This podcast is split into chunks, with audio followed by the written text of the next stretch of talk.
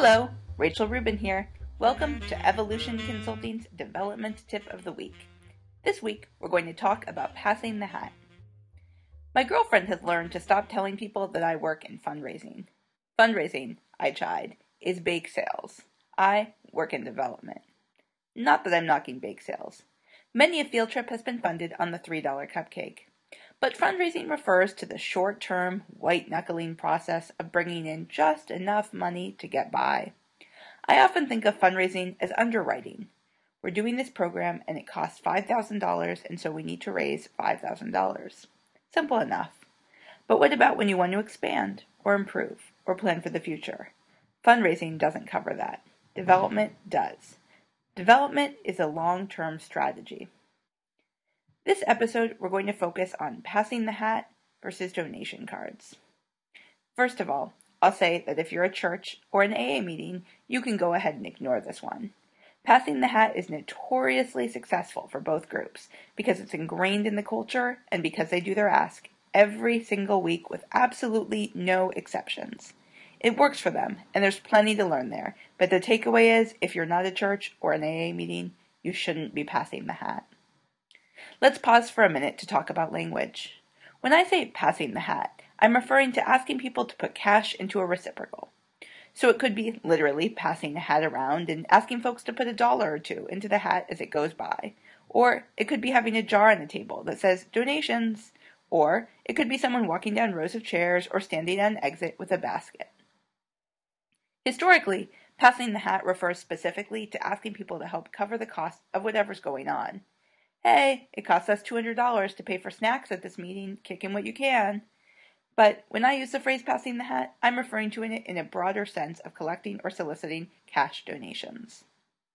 Now that we're all on the same page, let's talk about the pros and cons of passing the hat. And since you already know that I think this is a bad idea, let's just get the pros out of the way. It's easy. There's not much, if any, time or energy that goes into preparing this type of solicitation or following up after it. It's cheap. In fact, it's free. It's quick. You can make the last minute decision to do the solicitation and you'll get your infusion of capital immediately. No processing cards or cashing checks or waiting for pledges to come in. I hope it's not a surprise that I wouldn't recommend creating a development strategy on the components of easy, cheap, and quick. That's what passing the hat is, and that's what it looks like to your donors. Let's talk about a few more cons. When people donate anonymously, they donate less. And even though passing the hat happens in front of other people, it's still anonymous. People can only donate whatever they happen to have in their wallet. In an age where people carry less and less cash, this limits your donor's ability. Lastly, when we pass the hat, we have no way of following up with donors. We can't thank them or get to know them. We'll never know who tossed that $100 bill into the basket.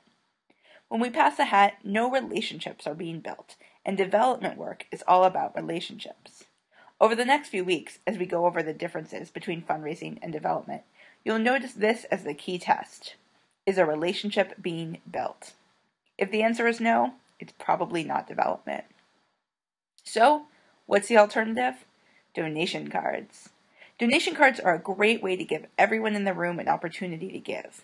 Here are the top five reasons to use donation cards. Number one, you get to brand. It's another chance to get to put up your mission or a blurb about your program in people's hands. They get to see your logo one more time. The more people see your logo, the more they feel connected to your organization.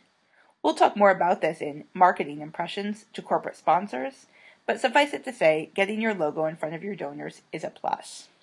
Number two, you get to suggest a donation amount, and that amount probably won't be, hey, whatever's in your pocket. Which brings us to number three.